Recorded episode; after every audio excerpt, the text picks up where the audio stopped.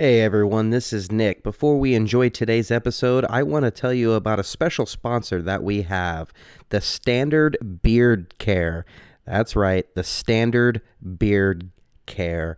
Your standard in any kind of beard essentials. We were formed. We're Calvinists. We have beards. We need them to be healthy so we can show that manliness that God has created us to be the Standard Beard Care. If you go to the standardbeardcare.com, you can use the promotion code ACD, that's ACD for a couch divided, for 10% off. They are a Christ exalting, veteran owned, and simplest name in beard care. The reason why it's simple, because it's the standard in beard care. They have all kinds of products, all kinds of smell good things for your beard, like rosewood, which is my personal favorite. Remember to check that out and say that a couch divided sent you for 10% off that is the promo code acd once again for 10% off and i'll let you in on a little secret the owner of the standard beard care his name is Tony Thomas. That's right. You heard me correctly. Tony Thomas, the same last name as mine. He is my brother. So I'm not just being biased here. No, I am. But his product, well, I use it every day and it works. I love it. He's even have a, a, line of soaps as well, and it's clearing my skin, and I'm just loving every little minute of it. Uh, he's selling out of these things quick. Go to the standardbeardcare.com. Once again, ACD for 10% off. Hey, this is Nick Thomas with The Couch Divided, one of the co hosts here. We just want to give you a quick warning about today's episode. It is extremely graphic in nature. So if you have little ones uh, running around, or if you yourself um, cannot stomach or handle this uh, particular topic, now's the time to turn it off. We're not going to be offended at all. But it is a part of our society and it's a, the talk of the town. We found it necessary to uh, have a podcast and a discussion about this. Once again, uh, we're just uh, advising you that this topic that we're getting ready to talk about today is extremely graphic in nature and may be something you would want to turn off. But if you're going to hang in there with us, sit back and relax and prepare to be couched.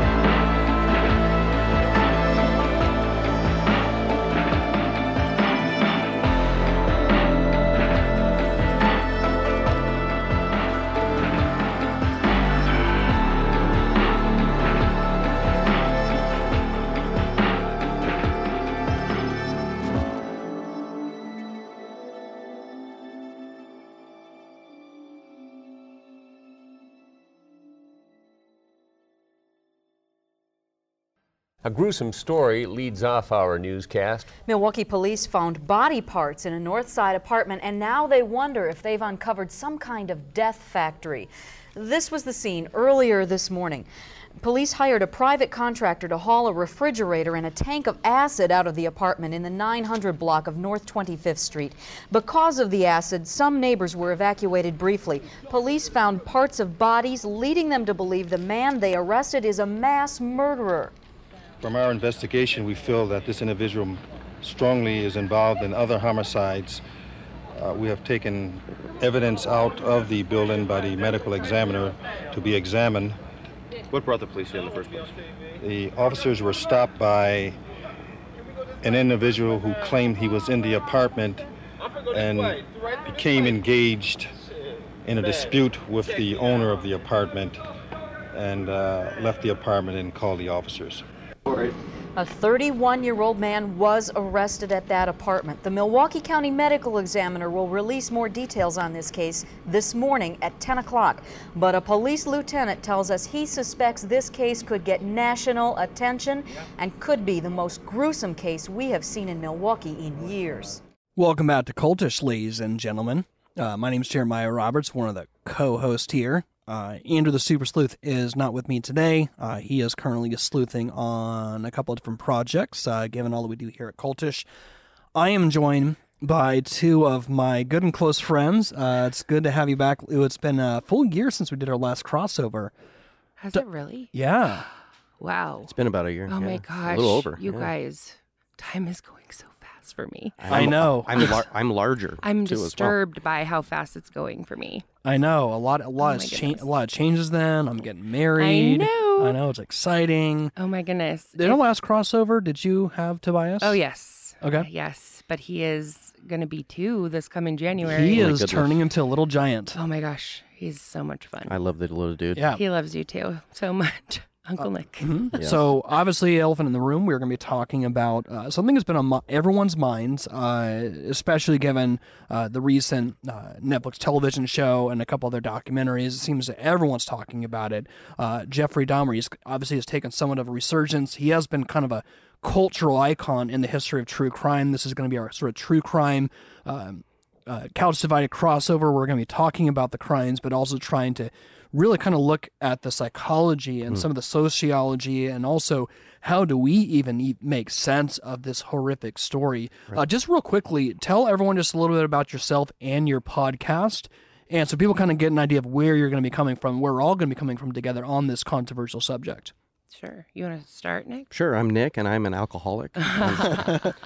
um, no, my name is uh, my name is Nick Nick Thomas. If anybody listens to the show, they know I begin every show with that with the glorious Dr. Robyn Hall. Uh, right Glorious, yes, yes. yes, yes, uh, right across from me. Um, my study is in uh, counseling and behavioral health. That's where, where my degree is uh, as well. I have an affinity towards uh, nouthetic counseling, and um, I like long walks on the beach and everything like that too, as well. um, and uh, very excited to do this episode. If there's anything that more that you would like to uh, Well- know about me, you can email me personally if you'd like. And you are co-host to our podcast, which is A Couch Divided, Yes. where we try and bring a Christian worldview to secular psychology, Mm-hmm. or I guess analyze secular psychology through a Christian worldview. Yeah. Really. I th- well, just too like I I'm a fan of your podcast as well too, and it's so good because even to this day, as much as has come out just about the nature of mental health, and even as we're learning today, it's still sometimes in the Christian church it's very Oh. much it's still like a taboo subject. Yes. And I love so much the emphasis that you both put on it with all the Mm-hmm. subjects, you know, about uh, PTSD, trauma. Um, even I think you even have explored some other true crime ideas on uh, your podcast, talking about the nature of evil, and, Psychopathy. Yeah, Psychopathy. We've, we've even done, um, you know, sort of a, a cultural uh, topics of mass shootings Yeah. and, and things like that. Uh, or even Roe v. Wade, when, it wa- Yes. and talking about the nature of our minds and how to COVID, how acclimate. Yeah. COVID nineteen has. Oh, yeah. we should probably do a um, like a revisit of that now that we're in 2022. yeah. Oh yeah, I would now love that to. we're you know All two years out there. from Yeah. zero day. What what would they call? Yeah, Ground zero. Ground, Ground zero, zero, zero zero. Yeah. day. yeah. guys, I'm Definitely. a mom. I'm I got what you're. I got what you were I'm glad. Yeah. that both yeah both of you know me well, enough that you knew. It was Yeah. interesting because we just did a podcast on impulsive behavior um, as well, which might tie into the nature of the topic that we were talking about today. But it is it was a very uh, uh, good episode. It's getting a very good response. I would implore anybody to go check that out. Yeah, Okay. Well, let's let's have a conversation. Let's let's jump into it. So I think maybe the first thing we can, we can explore is that, um, look, why should we discuss this? I mean, like I said, and again, we are going to be be discussing it. So again, as I gave the warning disclaimer at the beginning, um, this content. I mean, we're not going to have make a huge emphasis on the in in the intricate details of every single crime that Jeffrey Dahmer committed. However, it is graphic and mature in nature. So if you are a uh, mom at home, listen to podcasts along doing laundry with your kids, uh, I think you might be good to maybe listen with discretion. Maybe put in the earbuds, or if Yeah. you're if you're sensitive to aspects of true crime, this honestly this may not be the best podcast for you. We'll be back with some other episodes later on. I just want to make sure you're wary of that. So just please be cautionary as you listen and listen with discretion. But we do think this is the world that God created. This is a fallen, sinful world. Right. right. Um, and I think there are levels in which we should uh, look at this tragic and horrific story. So, what what are your thoughts on like why should we discuss Jeffrey Dahmer? Sure. Well, I I cause I'm going to plug myself really quick. um because I didn't when I was like don't forget you're a co-host. Oh yeah, for, do, do we we forgot about you? My Yeah, gosh, my brain fine. ADD No, moment. Guys, Jerry's planning a wedding. I have a son. I think we get grace I'm the only here. one. I, I'm the only one that's single here, and I But still you're the- forgot that. Yeah. yeah, real real quickly too. When you're planning, when you're when you're plan- so- when you're planning a wedding, I was saying that Yes. beforehand. It's like when you're only when you go when you go from planning 15 things all at once down to maybe nine things all at once. You suddenly feel like you can rest. You can rest, I wanna and I and I might have just barely gotten to nine things, so I'm trying to. So he's adjust trying to stay awake. And I'm- Oh yeah, yeah. So I'm Doctor, taking notes, so Doctor so- Mindhunter Hall. Yes. So Tell them about um, yourself. I've well, I've been a guest on your show for a long time now, which is super awesome. Um, so I have my doctorate. My name is Dr. Robyn Hall. My doctorate in clinical psychology and um, a specific interest, a personal interest in true crime, criminal psychopathology. Um, it's probably like the dessert of psychology for me, if we're going Oh to my make a metaphor of it. Um, hope maybe I not should be more careful considering we're talking about I was like, I hope you're Yeah. not. I hope you're not eating when you.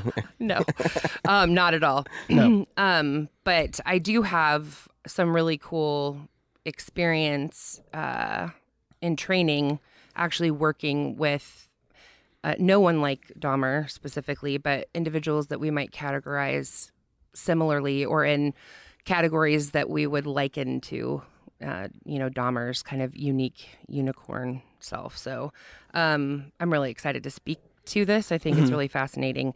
Um, but to answer your question, um, I I think the first thing that comes to mind for me when we talk or we're talking about somebody like Dahmer, we almost can't help ourselves but look toward it, right? I mean, that's kind of a cliche thought. The can't tear our eyes away from a train wreck, a car wreck, but there is some legitimate truth in that. Um, and when we start finding out things about Jeffrey Dahmer, who, for all intents and purposes, looks like a normal fellow, Right. Right. Um, it's really incongruent, right? It doesn't make sense to us. How can this happen? We're not really safe, right? Look at, uh, I mean, all the times that he was able to evade capture when he really shouldn't have been able to evade capture. Right. Um, we're psychologically speaking, we're interested in things like that. Um, when we were prepping for this episode, one of the thoughts I kept having was Dahmer, he's a unicorn among unicorns, right? So even among serial killers, he is unique. Um, and we'll talk about that a little bit. But I think first and foremost, it's really like when we see something this traumatic, tragic, it's hard to pull our eyes away from it. Yeah. And parts of us identify with the victims, the families. Parts of us identify with Dahmer, and I, you know, I don't mean that most of us sit around wanting to cannibalize people, but he he gives us an opportunity to vicariously explore a question we all ask ourselves, whether we admit it or not. Which, but like, th- what's evil in me, right? How do I explain Right. or explore what's evil in me? Mhm. Um, as Christians, we have an answer Right. to that whole question. So that's what I I think first and foremost, primarily, it's interesting because it's so it's weird, it's mm-hmm. bizarre. We like that kind of thing as human beings. Hey, what's up, everyone? Have you ever wanted to get behind the microphone and chat with myself and Andrew, the super sleuth of the show here at Cultish? Well, guess what? You get to do exactly that this October, October 27th through the 29th. ReformCon, October 27th through the 29th. You get a chance to meet Andrew and I. A bunch of awesome speakers. Is a great lineup, including myself and Andrew, the super sleuth of the show. So check that out. And can't wait to meet you all there and have a great conversation. Now back to the episode. Do you think like the the uniqueness, the appeal to I mean, you think of all the true crime podcasts that are out there, and there's been plenty of discussion on Dahmer specifically, even before it became like a big thing, especially with the with the show on Netflix um, that had- that had come out wherever that got everyone talking. Do you think maybe there's an aspect where people we can al- we can almost we can look at these ex- crazy extreme examples because it's kind of safe to view them over there like we all know there's something intrinsically Yeah. wrong with us Yes. like in a weird way is it kind of like a dim mirror or what, do you, what you- that's a what's the good- yeah. psychology behind like that so when I crime when I when I say vicarious, that's what I mean, right? Yeah. We when we look at something that we are disconnected from, mm-hmm. like a crime, so, something serious, somebody committing a murder or like a kidnapping or a robbery, right? That goes wrong. we get to ask ourselves the questions that we assume the perpetrators are asking themselves in the commission of those crimes, right? Is it worth it? Will I get caught? Do I care? We absolutely use it as a mechanism to explore that because as Christians understand, we are inherently bad. And mm-hmm. it, bad in that we are haters of God. We rebel against God. Um, children of wrath, children of Adam before God saves us. So we don't have to g- go far at all to understand depravity as a Right. Christian. Um, but it's yeah, I'm it's it's fascinating. That's one of the reasons I'm interested in it. I'm so fascinated by well, what brought you there? Like, how did these pieces come together to bring you to this place? Um, and I think another side of that is if we can understand someone like Dahmer, then we can protect ourselves from him. Right, right. and that's actually the avenue where I was going to as well, because a lot of this is, well, it, it, like we said before we started recording, this is the nature of case studies too, to Yeah. find out, you know, why certain patterns of behavior happen, and then can we prevent this in the future? And then, um, you know, so that we don't come upon this tragic thing ever again. Right. So, that this kind of calamity doesn't befall, or that somehow we can intervene and prevent somebody like Right. Dahmer from m- growing up and growing into his full blown killing. Right. You know? Yeah. and i- i- it's hard bec it's hard not to minority report this you know what i mean oh i see the early signs and then all of a sudden you're taking steps that probably don't need to be there There but, is very yeah. serious danger in that. yeah Too. mhm. So it really does help to have a foundation and an objective reality such as the word of god to know how to handle these things uh, ethically and morally but i think uh, more so that we have a, an obligation as a christian um, to find out the truth to look mm-hmm. upon that truth to abominate it if it is sinful obviously and to make it a proverb in everybody's mouths as something Yeah. to repudiate and i think that you see that help, element Lord, yeah. help us hate what you hate. yeah, right? exactly. yeah, yeah. Mm-hmm. And we see that element all throughout the scripture too, Yeah. as well. So. Well, even too, like with a lot of the topics we cover are really topics surrounding the supernatural, uh, specifically uh, people in the New Age. And you know, the primary thing we try and emphasize is that the ultimate lens in which we should see the unseen realm of that world is Scripture, because we can't see it with our naked eye. And I think on some level, there's a similar, Oh, there's yeah. a similarity to uh, psychology. I mean, you're even like your doctorate, like not not your doctoral thesis. Yes. it's just trying to. Uh, read that and understand it, I feel like my brain was hurting. and I'm saying the most complimentary way. Oh no, no, absolutely. But I think I remember hearing a TED talk with somebody who dealt with uh, veterans and people with severe PTSD, and he said the difference between somebody who's a surgeon, say they're a neurosurgeon, like they they know the intricacies of the brain and how everything works. You think of someone like Dr. Ben Carson, who's done like multiple different uh, brain surgeries, or someone like Dr. Rand Paul, who's done tons of cataract surgery. They they know, regardless of the person, like this gland is right here. Right. You don't cut right here because this is where an artery is, so forth and so on. But when you're dealing with someone who has severe trauma, you're you're handling something you can't tangibly see. And I think that's one of the complexities too is that when you're looking at somebody who did this, it's not this is different than a typical crime scene where the crime had already been committed. Thinking about the uh, the Manson murders, like the bodies had already been there uh, when they discovered this grisly crime scene, and then they went into investigation to find the perpetrator. sure. In this case, is the exact opposite. They and with Dahmer, they found the perpetrator first, right. And had to piece together what right, happened. Yeah. and then found the crime scene pretty much at the same time, and then it's okay. Well, how do we actually piece together why he did this? So really, the investigative point of the Dahmer case was really his mind Mm-hmm. versus anything else. Oh yeah, yeah, definitely. I think that's accurate. I- Yeah.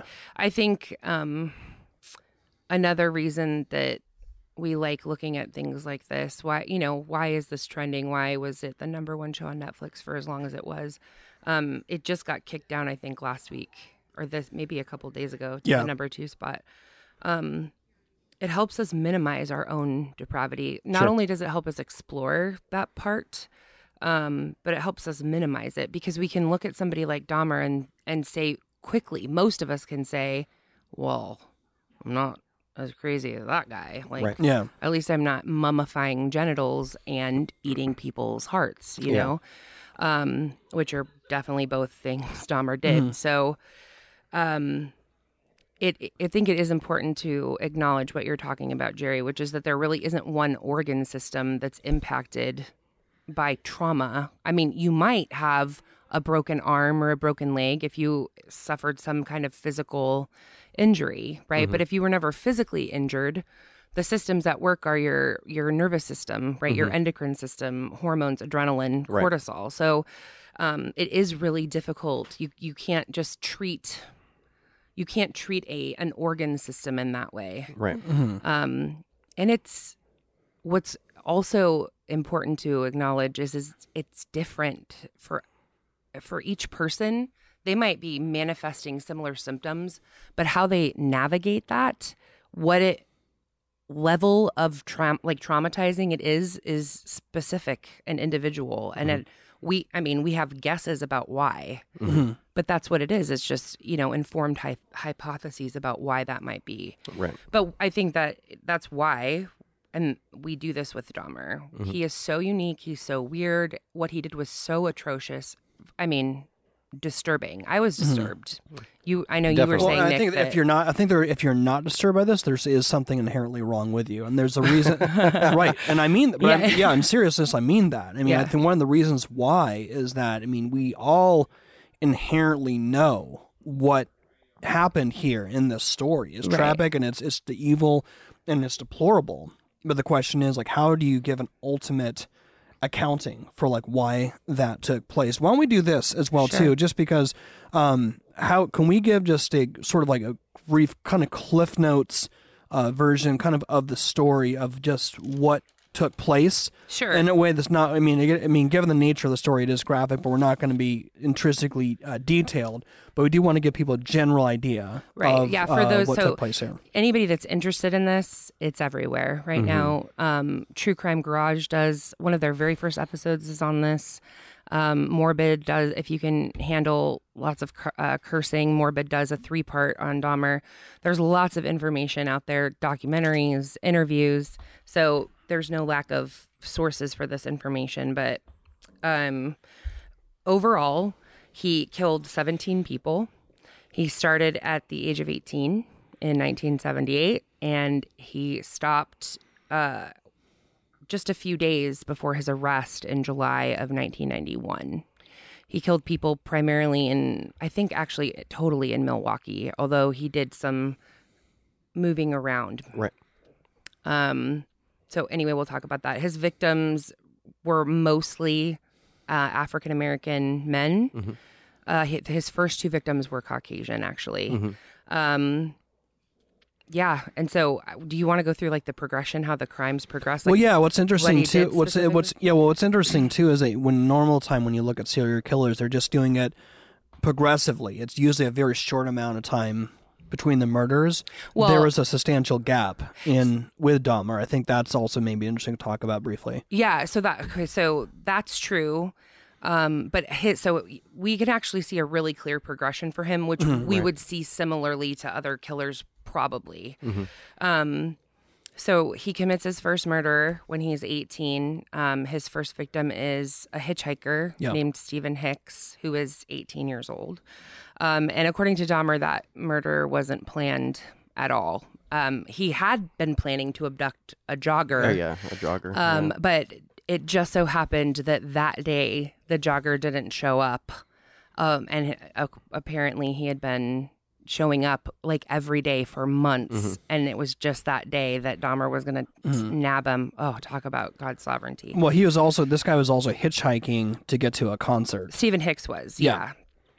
yeah. Um. So he he says he didn't plan on taking him, but he had had a fantasy. He had been fantasizing about abducting a hitchhiker, taking them back to uh, his parents' house, and subduing them, having complete and total dominance over them. Right. But this is his first murder, though. Yes. And again, like, I mean, just from your point, you know, given you've talked with people that are on the other side of, of the law, uh, getting getting convicted, getting prosecuted, and kind of seeing people who have these sort of predatorial intentions. Mm-hmm. Like even with his very first murder, like what do you think even had him in that spot where that was his mindset, even though from even from his own confession, that first murder was very compulsive.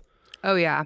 So you mean what brought him to that point? Yeah, are you aware? Like, what do you think? Like, what what brought him to be where he was in his mind to even do that?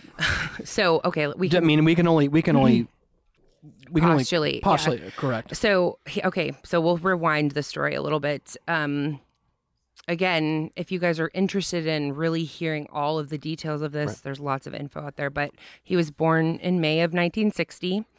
Um, at four years old, he had a hernia surgery, and the only reason I mention that at all is because his dad said that there was a remarkable difference before and after this surgery. So he was described as a like happy-go-lucky normal child until 4 and following the surgery his dad starts to say like he would withdraw and isolate and be hyper focused on things and seem seem to be a detached. So who knows if that was an actual I mean, we can't we can't say that a, a hernia surgery caused mm. A personality change, but if he felt if he was traumatized by the surgery, which I have, would have no way of knowing, then he absolutely could experience personality change like anybody who was traumatized following that. So, who knows? Um, his mom was uh, reportedly bipolar. Uh, and v- did a lot of attention seeking things. Um, hypochondri- hy- hypochondriasis would have been like the diagnosis if there had been a diagnosis Right. back then. Um, so very like attention seeking behaviors. Um, and his dad was a research chemist, so a smart guy, a scientist, um, and they, he had a little brother, Mm-hmm. like three or four years younger than Yeah. him, I think, David. Um, so he started showing interest at a very young age in uh, anatomy, and that start. So for anybody that's watched the Netflix Dahmer series, you'll see a little bit of this portrayed in it. And we're not recommending that you watch it. It's really disturbing. I only got through two episodes of it. Um, I don't consume my true crime that through mediums like that anyway. But um, he, as from a, like a young age, he was very interested in uh, dead animals and their anatomy. And he, his dad, who researched, knew how to bleach bones and to preserve carcasses and was excited as a scientist, right, that his kid was interested in these things. So, um, you know, I think we could speculate about it, you know, unbeknownst to Lionel Dahmer, Jeffrey's dad, he was nurturing a an interest in the morbid that he couldn't have known, right? was Didn't know gonna how to filter. well, Yeah. what you know, so yeah. he, he, Well, a lot of his uh, a lot of his upbringing, he was very socially awkward, and he was also Yes. very, very isolative, uh, very introverted, and may I don't know. Do you think maybe you can give your thoughts on this? Do you think there's maybe part of him where just working working on the anatomy of these animals, this is something he did understand or could control, and so he took special interest in that because the whole world around him, like he couldn't figure out how to socialize. This is one thing I do understand. So m- m- that's totally possible. Um, I think it was more likely a way for him to connect with his dad because what all of the information that I've come across says is that he was pretty neglected. Um, his mom was so consumed in her own internal, like, you know, environment and what was going on that when dad was home, she tried to monopolize dad's time with like fits. And uh, dad wasn't home very much. And when he was away, she was kind of, you know, n- non present or not very nice. So, really, if you're looking at this from like a psychological personality development type of perspective, that neglect feeling. Uh, uh, So imagine what happens to you, right, when your mother doesn't find you interesting and she can't use you as a tool to hmm. manipulate your dad Well, you see a and similar. she's not paying attention to you and she's not Right. loving you and she is not doing the things that other mothers do mm-hmm. And so you start to believe very quickly that you are not lovable, right? That you are awful and rotten. Um, and so we, one of the theories about why Dahmer would go on to develop an interest in necrophilia could start here, right? If I'm awful, I know I'm going to do everything awful. If I have a dead partner, guess what they can't do? Judge my performance in any way. So you were asking like how do you get here? Well, I think it starts with uh wanting a connection truly, having no idea at all how to gain that connection with another human being and wanting complete and total control Yeah. over the connection. He didn't want them to leave, and you'll see that like across his across his murders. He would get extra angry when they want wanted to leave. He wanted to be the one to decide when they could leave, which is why he kept body parts. Right. And I mean, it wasn't just a trophy thing; it was not wanting his conquest, his Right. fr- friend, so distorted, so like psychologically warped, but um, to leave. And there's one one of his victims, I can't remember which one. Um, he tried to freeze, and he kept him around for a couple of months. I mean, he was searching for a way to extend his control over. Right. bo- the problem is, is that bodies rot, right, and they smell. So he, you know, he couldn't do, he couldn't keep everyone, right? Yeah. which was very interesting because uh, even when he tried to stop doing that, the only control that he didn't have was over himself. Right. Kinda. So there's an element in there where I get from the scriptures that it says, you know, he's written eternity on man's heart, right? He's Right. made everything beautiful its time, and he's written eternity on man's heart. And there's some mechanism in all of us that faces our inevitable end. And of Right. course, death morbidity uh, in morbidity um, you, you see that face to face so he was out in the woods with his friend all the time and he would pick up dead animals and then go and bleach them just like his dad Mm-hmm. Right. kind of thing And collect the bones. and collect the bones and i don't know if his friend thought anything of that Right. i mean i, I remember being a kid and seeing dead birds Sure. and things like that and you know poking it and stuff like that but uh, i never had an you know obsession with it but Did you eat the dead bird? no, I did not. no, I did not. I would some. I would mourn uh, actually when I would see those Oh, things. That's and adorable. I was driving down the street the other day and it was raining and there was a frog and I think I ran over it. Oh. And for some reason I was a little kid again. I went, "Oh no, Mr. Frog!" you Who's know, Mr. Frog? the frog that I almost ran over on the Oh. road. But it was funny I to mean, me. did you have a pet, Mr. Frog? no, I, it was just funny to me that I said Mr. Frog like a little kid oh, attaches I Mr. gotcha. and Mrs. Okay, I'm sorry. And so there was always a sense of mourning but that also has to do with mortality as well Mm-hmm. and you get to understand i mean it's a separation from you and the beast kind Mm-hmm. of thing so adam is alone in the garden he can't find any suitable partner until you know the woe i mean until eve kind of thing right and so i think there's an element in there in the human mind that wants to separate yourself from the beast separate Mm-hmm. Yeah. yourself from creation and that is that God complex, dominance and control and everything. Yeah, Narcissism. narcissism, everything flows from there. And then you have the abandonment. He didn't use the word abandonment, but the feeling of the, the shunning away from his mom and everything like that. Yeah, it's Mm-hmm. the it's- rejection. yeah, it's, Yeah. A, it's a smooth cocktail for, for Yeah. for, for Yeah. him. This episode is brought to you by Apologia Studios. Cultish would not be possible if it wasn't for Apologia Studios, where we film our show and record our show out of. So if you want to support the studio, which will allow Cultish to remain uh, weekly content for you to enjoy, please go to apologiastudios.com. You can uh, become an all access member. And that will again will support the studio, which will allow Cultish to be a possibility for you to enjoy on a weekly basis. Now, back to the episode. One, one of the things that's also when you look at his upbringing uh, and, and like the isolation that happens, it- there's also a similar. I thought of uh, Charles Manson's mother and his relationship with his mother and not being valued and cherished.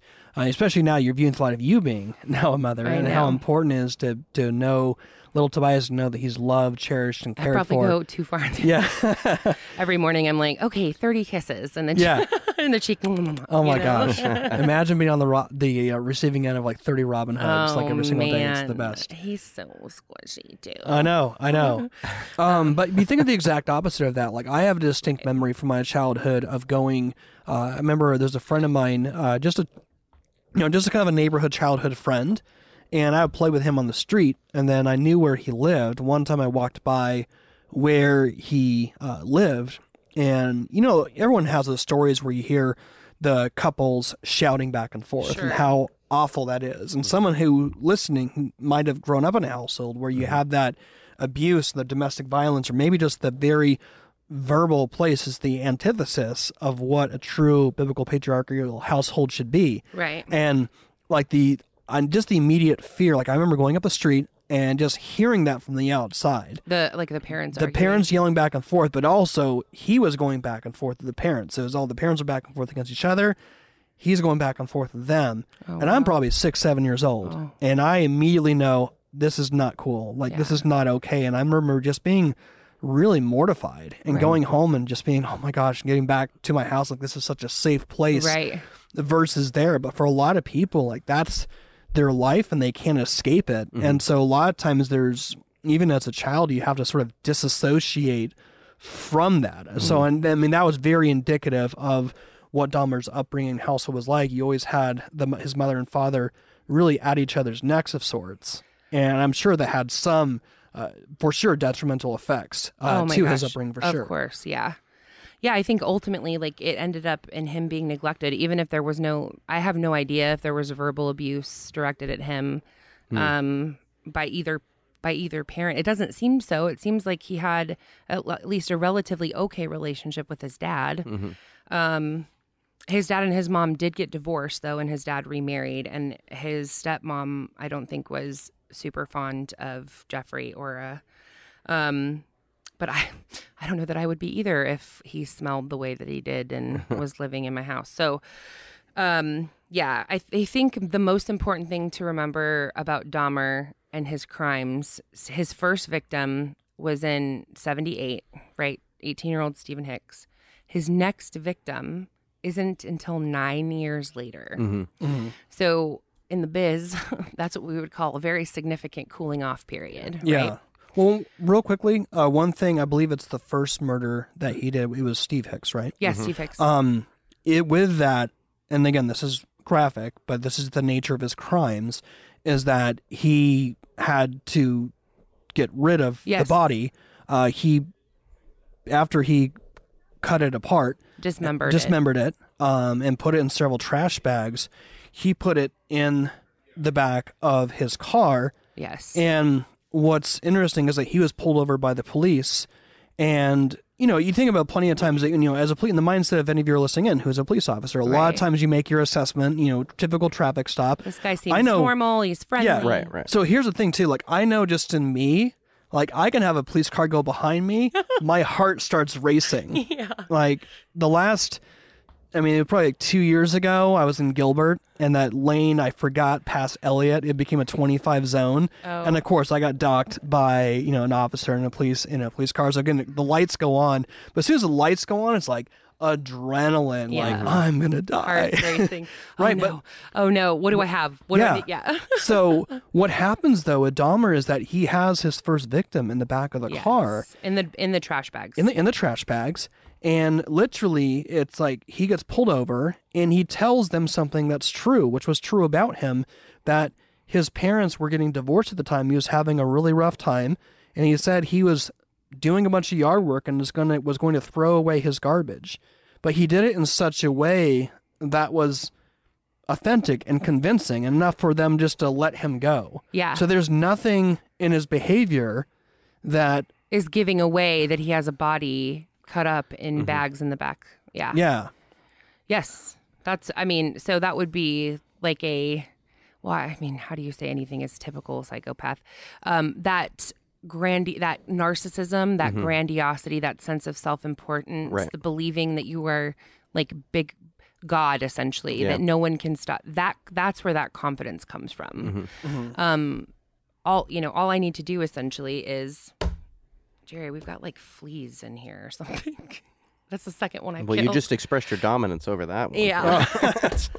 on my Dahmer. We'll have to, we'll have to talk to the uh, exterminator or something like that of Apologia Studios. I think it's figure out the what's going on. weather. It's like making the gnats Yeah, go crazy. it's just Um, weather's just changing.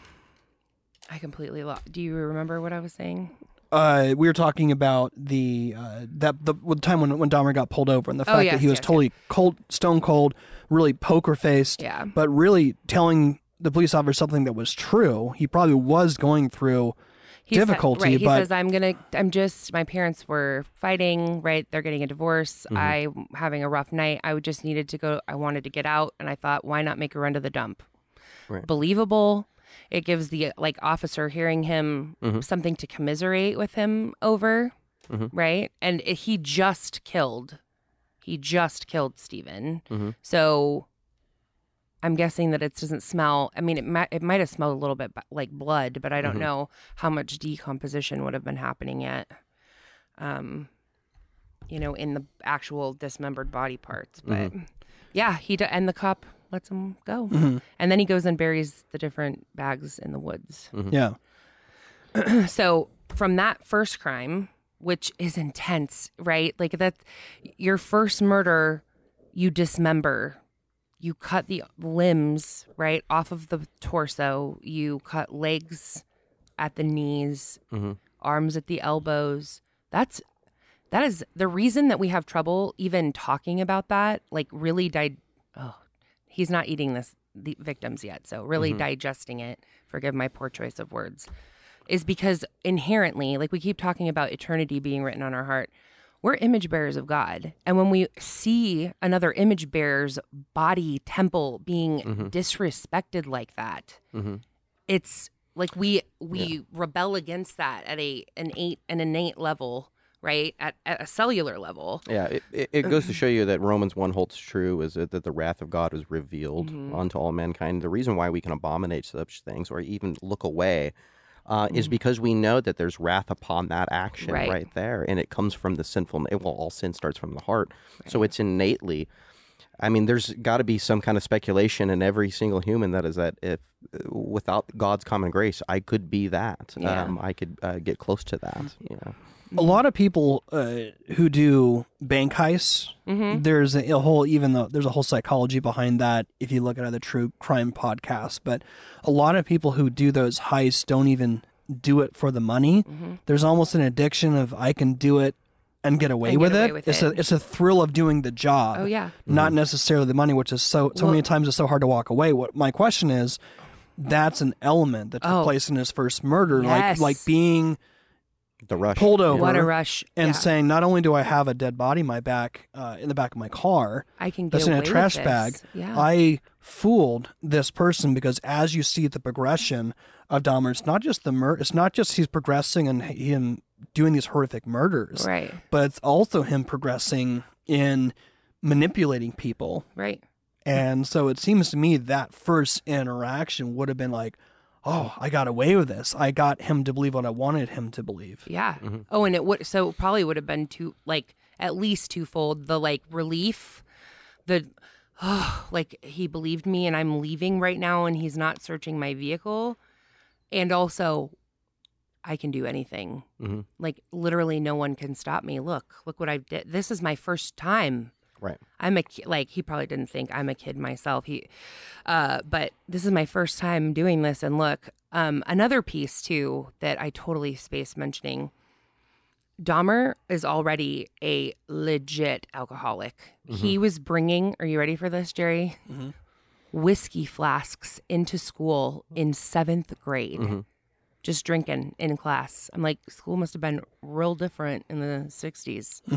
Um, he had a very serious substance abuse problem. And I mean, I can't even imagine being 12 years old and carrying a flask with me. But, and Yeah. I had, and I, like, you guys both know, we've talked about it openly before. I have a drug history, and I cannot imagine bringing a flask to school with Yeah. me at seven years old. Yeah. Um, or it being allowed.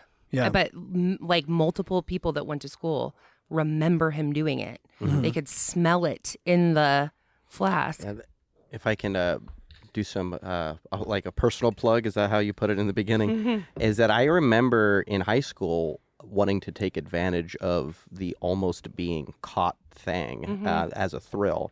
So when I would do various drugs in school, it was awesome to go to class and not get caught. Oh, okay. that. Um, or like, "Oh, look how stupid this person is. They don't even know that I'm like this Right. right, now. And I'm it- tricking you. Yeah, it was a it was a thrill of I know something that you don't, hmm and here I am doing it, and you don't have any idea Right. how good am I, how bad are you?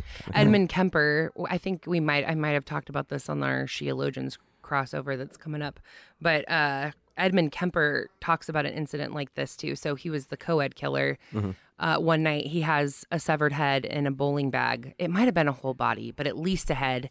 And he's just walking up his apartment stairs past this couple, this couple that's laughing and happy. And that moment for him was one that stuck out in his mind for those exact reasons that you just mm-hmm. identified. Mm-hmm. So anyway, there's that. There is a that a pathology to that, right? Like if you are um a- addicted or addicted to the rush of that.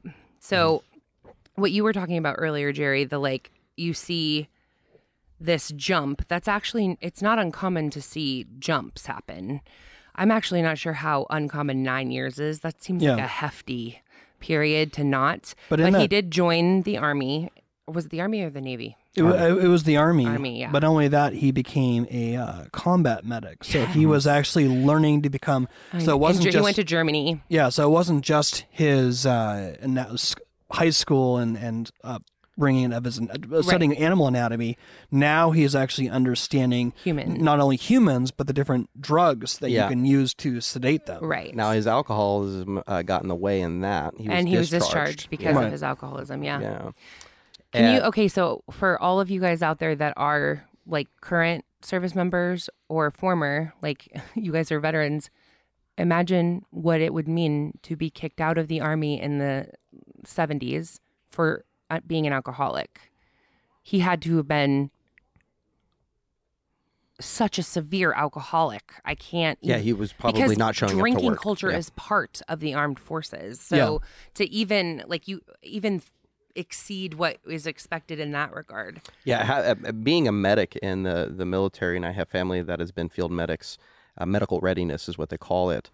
Um, especially when you go off in the war, you do tours. Medical readiness gets the people up on the, the choppers um, and takes them to the hospital and things like that. I know, but the particulars of what he was doing. But alcoholism and uh, medicine, they don't mix. They don't mix when you're taking it, and they don't mix when you're trying to help somebody.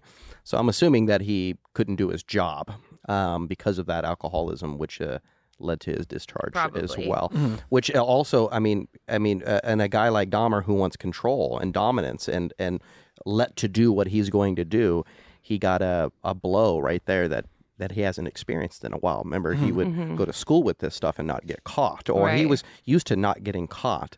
So him not getting caught, it right now is going to be a big important um, factor in his life. Right. 'Cause Yeah. this is the only time Well, where he's really suffering consequences. Getting away with it too. It's not Yeah. just not getting caught. It's like you There are so many opportunities throughout his spr- I mean his lifetime of killing, like at the season of his killing where he could have been caught It- and he was not. It's so funny. I want to go with this because it keeps popping up in my mind, but it it, it, it really is becoming um, a parallel to gambling addicts. And I know that Yeah. sounds weird no, no, it doesn't. No, no. It I think I think you're. Go ahead. I, know- Yeah. I think I know where you're going, but go ahead. because I've I've talked to a lot of gambling addicts, and it's not necessarily the thrill of winning which gets them you know high. Which okay, that is Mm-hmm. It's going the to risk. yeah, it's the risk of possibly losing everything. Yeah. that's the high. Right. And um, I don't know if that's where you thought I was going to go, but for some reason, it really it really resonates within me. And I was like, man, he's acting just like a guy that is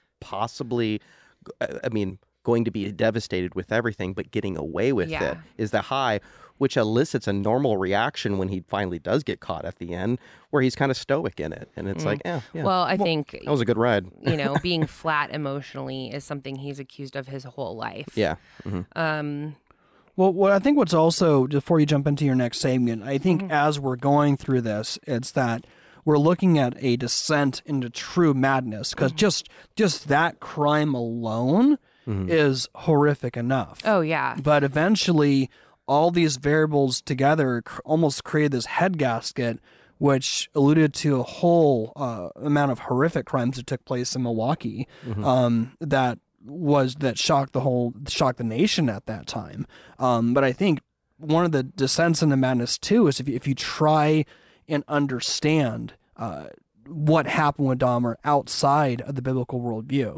Because if you start from any other point, like if you're looking at it from the process of evolution, it's like, well, this is just people, different bags of protoplasm acting according to their logical conclusion. What's if it's survival of the fittest? Where where are we taking and accounting for the ethic of manipulating people, or or you look at that and you look at all the sever- all the trauma of, of what the family is all collectively experiencing. If you know, uh, if any of you are familiar with the story of, of Dahmer, when you look at the infamous tape of the one woman uh, during the court when she's, and maybe we'll talk about this later on, when she basically rushes Dahmer um, because of the fact that she had a loved one taken from her. I mean, that that's when you're looking at that, you're looking at real. This is the real gravitas. You can't explain it anywhere else. And I think this is one thing I just want to say real quick, and we'll jump on here. Is uh, James chapter 1, uh, verse 14. And He says, But each one is tempted when he is carried away and enticed by his own lust. And then, when lust has conceived, it gives birth to sin. And when sin is accomplished, it brings forth death.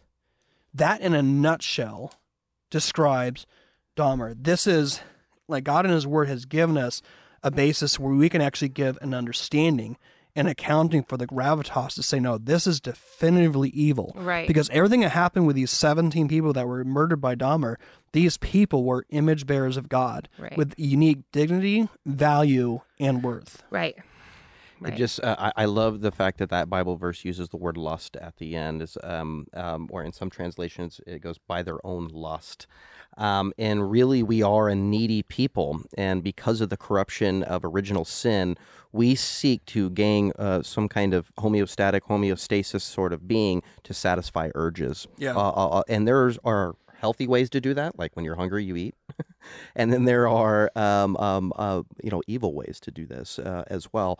And that is the nature of the manifestation of sin not just in a heart but in an action um, as well. And so uh, i kind of love the way it puts it in lust because it is uh, a gravitating towards of wanting to satisfy some kind of urge Right. in the human condition for good or bad And so from there, uh, it can. When did the, the when it started up again? Uh, let's let's jump into that. What do, what do we know about where how it started up again? What, what was the, kind- the kind of the catalyst? It does feel kind of like a matchstick. My perspective, it feels almost like those without. So you think of like Looney Tunes. You Yeah. think of like Sylvester or someone like that, or Wile E. Coyote. You see the little eyes go into a room. He wants to see what's going on. Lights a match. There's all this TNT right and explodes. Mhm. Yeah. There's all these variables: his alcoholism, this previous murder that he did, uh, these really uh, bizarre, uh, compulsive ideas that he had. This all sort of accumulated. hmm Where where did it combust of sorts? So if you ask Dahmer, because of course people did ask Dahmer, why the gap, right? Why did you not kill again until September of 1987, right? So 78 to 87. Um, and he will say opportunity. mm-hmm. He didn't have the opportunity until September of 87. And during that time, he tried and managed successfully anyway to control those urges, mm-hmm. the urges to kill people anyway. And he would actually argue, I mean, you can see any of this in the, the interviews that he's, that killing was not at all his primary goal or motivation in what he was doing. What he wanted to do was essentially create a zombie like mm-hmm. state for the people that he was victimizing right so that he could control them utterly. He mm-hmm. death was just a side effect of what he was trying to do Right. ultimately. It was sort of like a, a prototype in him uh, not being abandoned or not them leaving. Um, and uh, that's primarily what he would say all the time. I don't want them to leave. I don't want them to leave. Well, you know, if I can't control you in the mind, then death is is got to be it's got to be the way you know to go. At least uh, in his thought. in Uh, his so it, Yeah. death was the means to the end. So Yeah. the end being his desire to engage in sexual activity with someone that didn't move at all, Mhm. and necrophilia. So Mhm. uh, is what we would you Like, know, he- he having to- sex with a corpse, Right, right, right. is what his ultimate goal was. Like so, he tried it on a mannequin at first. The mannequin didn't satisfy that, even though he could but control we the see, mannequin. So we see progression like this in Yeah. sexual deviance yeah. all the time. It Yeah. starts in one spot and then it ends up hmm in a completely and that's one of the reasons that pornography is so dangerous. Yeah. So um you start with will n- excel, with yeah. normal vanilla ice cream type pornography Mm-hmm. and that is at, not at all where you stay. Um so anyway, yeah, I don't know what exactly would have been leading up in terms of stress for him to start killing again. I think it really was probably opportunity. Um, so his next victim was a 24 year old. Um, his name was Steven Tuomi, and we're not going to go through all of this, but I think it's interesting to note about this this gentleman that was murdered. This is the only victim that Dahmer says that he doesn't remember killing. So he recalls waking up in a hotel room. He was, I think, he was spending a few days away from his grandmother's house, which is where he was living at the time um, because they were not getting along.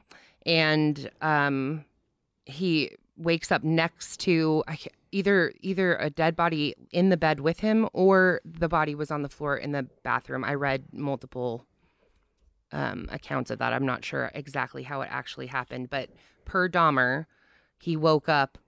Tunomi was dead. Yeah. in the, dead already in the hotel room and his knuckles were battered and blood and other things were caked like other bodily things skin were caked on them. Um, and he d- has no memory according to him of what happened. But he figured of course that he killed him because of the evidence there. So he claims he was in the full blackout. And he i mean i'm sure he was drinking. Um, it is possible that in uh, like an alcohol induced blackout already that Tunomi or Tuomi, sorry, excuse me. I meant no disrespect in that mispronunciation. Um, said something that enraged him Mm-hmm. and he responded. You know, maybe maybe he attempted to leave. Maybe he That's made, I'm- I'm made fun of yeah. Dahmer Yeah. in some way. You know, or or Dahmer interpreted something that he said as I'm leaving. ma- yeah. being made mm-hmm. fun of. Sh- like ego wounding individuals like this is extremely dangerous. Right. They will react in rage hmm. with vi- and violence. So Do you know, like, within mm-hmm. his confessions about this specific murder, uh, did he mention anything about? Uh, because a lot of people wonder this too. What role the, the the demonic had with this? I mean, he had no control over himself, according to his confession. Was there anything in his tape, at least from his part, where he thought maybe this was no, like the devil who made me do it? Because I know he did take, he did really assume later on in his confessions, like this is my responsibility. He didn't, he didn't scapegoat on anything else. He so nothing that I read said that he tried to explain this as like being taken over by some kind of demonic spirit. Spirit to him, he explained it as being in a blackout, an alcoholic blackout, a drunk, just being drunk. Um, but anyway, he did uh dismember him also, and he put him into a suitcase, and that's how he removed him from the hotel. And then he brought him back to his grandmother's house, where he kept the body in the basement there for a week Yep. before um no realizing that like he needed to Yeah, not do of it. that Yeah. anymore right Well, just just um, also context too is that he went, like I said, he went set away from the hotel. Yeah. He actually paid and he extended another day, um, so he could dispose of the body. So he purchased another night at the hotel. He left the premises. He got an oversized uh, travel bag. That's where he put the body of this person. And then when he got into the cab, the cab person jokingly said, Yeah. "What do you got? A dead body in there?" Yeah. I mean that that I mean it's you think of like a weird irony, but it's just but in all seriousness, I think when people are looking and hearing this element of the story, mm-hmm. I mean it's baffling to people how can somebody do something like this and be so cool and collected methodical. Mm-hmm. Like I remember one time I reached out to you and I had driven by a car accident and I had saw somebody who was alive less than 30 minutes before and I had PTSD for 3 or 4 weeks that I had to severely like process and mm-hmm. understand that I saw something horrific. right. Um like how that like how do we even like explain what what is even going on inside Dahmer's head when he's making these methodical decisions? Let me go buy a bag okay like when the when the when the taxi person jokingly says, "What do you have a dead body in here?" Right. Like what's going on in his mind? So And then he goes back to his grandmother's basement. I mean, in that moment, I'm assuming that he is feeling extremely high off the rush of, well, little do you know, Cabby, there is a body in this bag. So back to the same kind of like grandiosity rush, that narcissistic thrill seeking that we were talking about. Um, but the detachment, which is what's necessary to commit the murder, right? I think ultimately is a starts as a function of something called dissociation. Mm-hmm. So it's a God-given mechanism that we all have. We Nick and I talk about it all the time on a couch divided. I'm doing it right now. but it, uh, it's basically a biological mechanism that mm-hmm. God gifted us with that allows us to check out when we are in a circumstance that is particularly overwhelming, mm-hmm. traumatic, emotionally distressing, physically distressing, and it can feel like you're kind of floating out of body. It can feel like you're watching the movie of somebody else's life. There's lots of different ways that it manifests.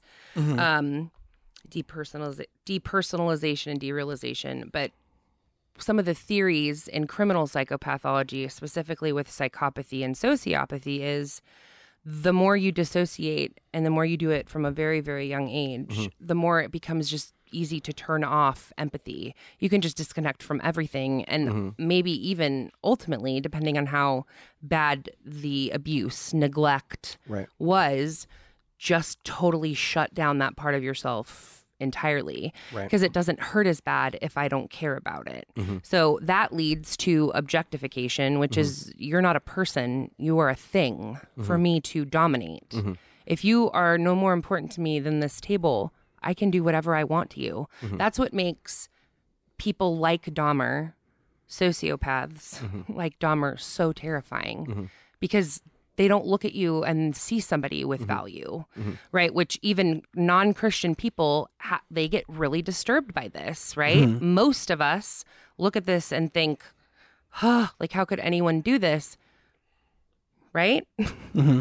Well, if I don't think that y- if you're no more to me than the gnat that I just swatted however many minutes ago, I can do whatever I want to you and I will.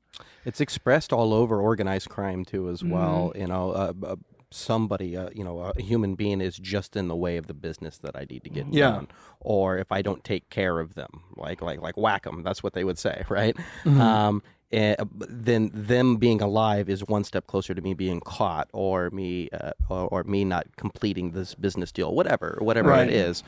Um, and when you look at human beings as just in the way, kind of thing, uh, obviously that's a narcissistic mentality and disassociation from normity of it- how we're supposed to love Yeah. our neighbor. Yeah. Did did either one of you see uh, The Irishman, the Martin Yes. Scorsese Yes, I love it. Did you see it? I did like eight not. times? Yeah. it's three hours too as Yeah, well, so that's a lot of um, hours that I spent. Is that the one of with Joe. Pesci in it? Joe Joe Pesci, Al Pacino, Robert De Niro. Yeah, no, I have It's not like their seen it. last like It's great. hoorah. It's great. Okay. Well, in it, what what made me think about this I can is see um, all over your face. It's so great. I just want to talk about Yeah. this movie. I love we, Scorsese. Can Everything we he just does. talk about this movie now? right. um, but in this, like Rob De Niro's character, he's this hitman, and uh, like part of just what he does is he just does the dirty work for the mob, and you Yeah. see him, he'll you know just off a guy, Yeah. throw him into the river, but they would also would just historically, this is it true, like in New York, I think it was in New York where they Yeah. they placed it, they would just chuck the murder weapon over. Mm-hmm. Into the the river, uh, and all of a sudden, and you would you would just see just all of these guns just resting at the bottom of this river, but like he's doing it Yeah. like nonchalant like this is his nine to five like me when i worked at costco right i would work as a janitor i would work as a janitor driving that giant uh what do you call it Machine. machine Yeah. the, the cleaner The floor. Yeah. yeah, Mm. Uh, zamboni i think it's Yeah. called i would drive the zamboni around do my thing and i clock out and no that's just methodical like this guy's doing Right. he's offering these It's people no like more it's to nine to him five than cleaning the floor at a Uh, Costco, Fr- right? Frank Irish. Let's go back to the Irishman. Frank Irish. I, I I love that scene when he throws the, the, the gun into the ocean. He goes, "If anybody went diving down there, they can arm uh, they can arm a small country." Right. That's how many guns were there.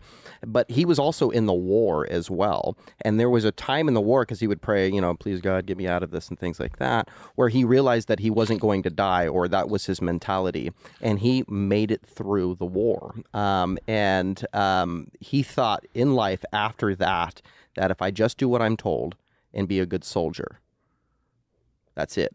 And that became a stoic uh, kind of thing uh, on him too, as well, because it didn't seem to bug him anytime that he had to do something until his best. Well, he had to shoot his, you know, his best friend. Yeah. So, yeah. So, but again, you you see the psychology behind somebody who's completely um, disassociated in a bad way. Like I said, there, there's a good Detached, like there's a way that God made the world even to protect us Right. from things that are traumatic. Like there's probably things that happened in my own brain and my own wiring I wasn't even aware of when I saw this car accident. Right. And I was doing things that actually were good for me. I didn't know how to actually do it in a way, mm. which is why I initially like had reached out to you all those years ago, um, which is interesting. But I think uh, what's just so interesting about the whole true crime aspect of it is that even now today, like we are in this sort of postmodern, you know, everyone gets to define truth for themselves. You can be who you want to be. Yes. But it's challenging. A story like Dahmer is so challenging because we look at this horrific story and even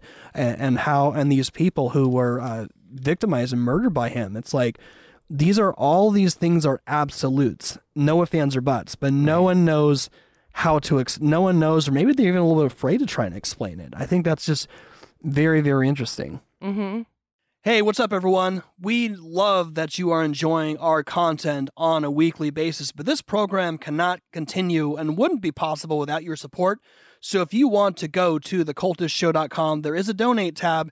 You can either support us one time or you can become a monthly partner with us. That will allow us to continue this program, allow us to continue to be salt and light to the kingdom of the cults. So please go to thecultishshow.com forward slash donate and you can support us one time or monthly. Also, make sure you check out our merchandise store. Go to shopcultish.com. You can see all of our great designs. A lot of you have, have gotten merchandise from us already. So, again, either go to shopcultish.com and check out all the awesome merch. Back to the show.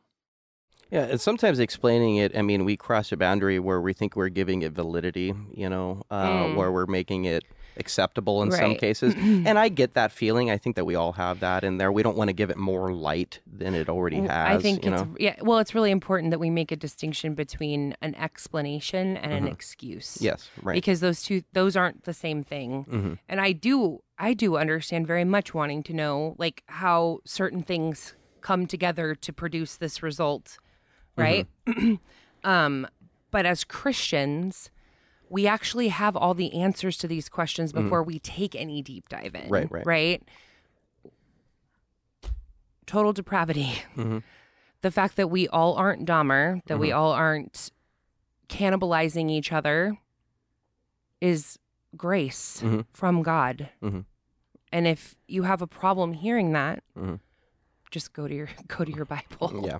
Read it until you see that what I'm saying is true to the word of God. Mhm. So And and we as Christians have an obligation towards the truth. absolutely. And, and so we do need to see things um, like this, or at least the investigative and, part. and we you know? need to speak to it. Yeah. Yeah, we need to have an, a response to And if- things in the culture. And I start thinking about this because a lot of times they will say, you know, you know, the longer you put it on the news, the more popular and famous you're going to make this event. The one way to make it go away is to not talk about it. right. And I remember the words of Dr. White uh, talking about this about book burning. Oh yeah, yeah. And he said, you know, if you want to make a book eternal, then burn it. Because everybody's going to wonder why, what you're hiding, you know. Yeah. But if you want to stop a book in its tracks, refute it. If that's the case, that means that you need to read it and you need to knock it down, Right. Kind of thing like that. And of course, when crimes like this happen, I think that mentality, you know, it suffices for this situation as well, is because you need to understand the truth, what it is, and abominate it and Yeah. refute it, so that it does not become this beast in glory uh, later well, on. and I think another thing to to point out that we haven't yet, Mm-hmm. um, but that nobody would have had to point out back in '91. Dahmer is arrested in July of '91, Mm-hmm. which is like two months after the release of Silence of the Lambs in Yeah. theaters. Mhm. Wow. So that's like you all over newspaper, No. all over newspapers. You I get did not know that. real Wow. life, you know, Hannibal, Like life, imi- life imitating art. Yes. Uh, well, no, no. I mean, Dahmer was eating people long before. Well, yeah, yeah, Yeah. but the Yeah. idea was already kind of in people's yeah. minds. Well, though. and when in reality, um, Hannibal, Hannibal's actually it wasn't Hannibal's character that was um, necessarily mirrored off of um, Ed Gein, Ed Gein. If you guys are interested in serial killers that like to use body parts, Mm. Ed Gein is definitely your guy, and that is who Buffalo Bill. Yeah, it's based off. of- Right, yeah. is based off of In Silence of the Lambs. So, um, yeah, th- this all coincided. So we you've got what is a naturally interesting and disturbing and morbid thing Mm-hmm. in the news, and then you have everybody's mind because that movie won five Oscars. Mm-hmm. I think maybe it was six Oscars. And it's weird for a horror film to get that much attention. Um, well, I know I don't know. Did we call that a horror It's a thriller. S- Yeah, Yeah. suspense thriller. It's excellent, Mm-hmm. excellent. Um, Oh, wait. Yeah. Was she a great big frat? I'm And what, what's also what's also um I mean there's layers we we were, we're kind of getting towards the time of part one there I mean there's so Yeah. many there's so many layers to this and maybe we'll kind of maybe explain some things about the complexities of the trial when he got arrested but this is something just when it comes to uh, manipulation this is something that was uh, probably one of the most horrific accounts of uh, one of the murders that took place is that the there was a boy who was 14 years old. Um, he was manipulated uh, by Dahmer, and I believe at that time there was a 911 call where I think he had already started to do some of his experiments on him. Yeah. and he tried to escape. And uh, there was a 911 call that we saw this man who was outside, uh, naked, uh, and he seemed to be really incapacitated. Uh, the police came, and the woman, both who the 911 call and the two girls who were witnesses who saw it, who saw the situation, were saying, "No, this is wrong. Like this is don't let him in." So that when the cops came to assess the situation, they had a prejudice towards the witnesses in the 911 call because they were black. Um, that's just the reality of the situation in Milwaukee at that time.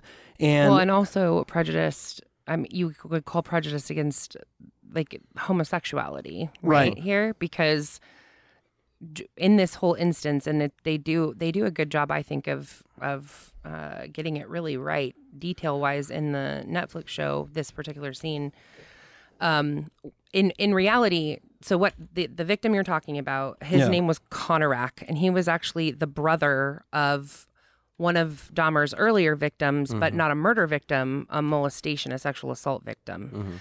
So, can you even, yeah, Yeah. handle that? Um, but so this is after Dahmer has started drilling holes into the heads of his victims and pouring um, acid, very you know acid in there to try and essentially perform what is a lobotomy. Mm-hmm.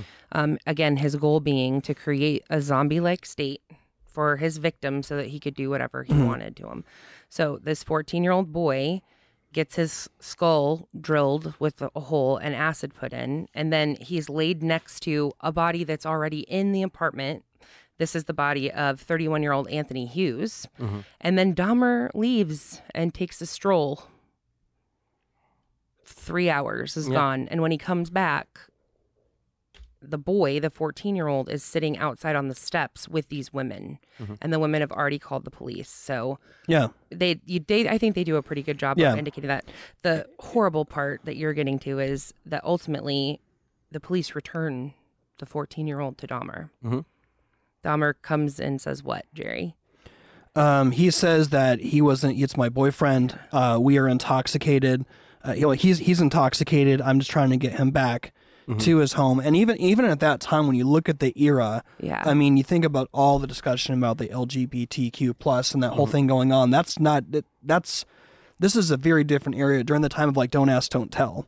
Uh, And so a lot of people look yeah, now. this is May of 91. yeah, so, people are looking at that situation. A lot of people would say that the police at that time were saying, well, we don't really want to get involved or have the reputation that we're kind of like getting in the way of whatever these people are doing. There was, it's just, that was just the time uh, during that time. And so that's, in their minds why they are doing it. But then there's a, a 911 call that's horrific Yeah. um, that she's basically saying like, did you like what did you do? And like, no, we returned it. We returned him back to his apartment. And she's like, are you kidding me? Mm-hmm. And he's just saying no. It's and it's weird. It's like it's saying like he's saying that it's been taken. The guy on the on the nine one one call is saying it's been taken care of. The officer. Yeah, and that's one of those things when you there's injustice like on so many layer, Yeah. layers and levels. And I think, and I and I just want to say this as we wrap up here, like this is disturbing. It it should. Yeah. This should disturb you Yes, because all of these things presuppose human dignity, human worth, and Right. every single human being who's an image bearer of God.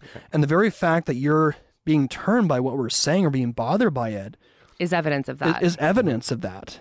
the reality of that. What were you gonna say, Nick? Well, I remember, um, you know, Jeffrey sitting down with his lawyer, his defense lawyer, and a plead for sanity, uh, or excuse me, insanity. And, you know, she asked him a profound question, you know, why are you confessing? And, you know, why are you being, you know, so open about this? And he goes, well, I need help. I want to know why I am the way Yeah. I am. hmm And um, I can get misty eyed talking about that because there's a lot of hurt and suffering that goes on with identity, you know, and trying to find out, you know, why you're here, purpose, all that stuff. The dissociation from God because of sin brings us down, a crushed spirit who can bear, kind of thing, you know. And I, I talk about this uh, proverb a lot, uh, you know, in our podcast, but he who gains sense loves his own soul, and he who is quick with his feet sins. That word sense is lab in Hebrew. It means to know yourself, it means to know mm-hmm. your inner will, it means to know your heart. And so there's a proverb that says that.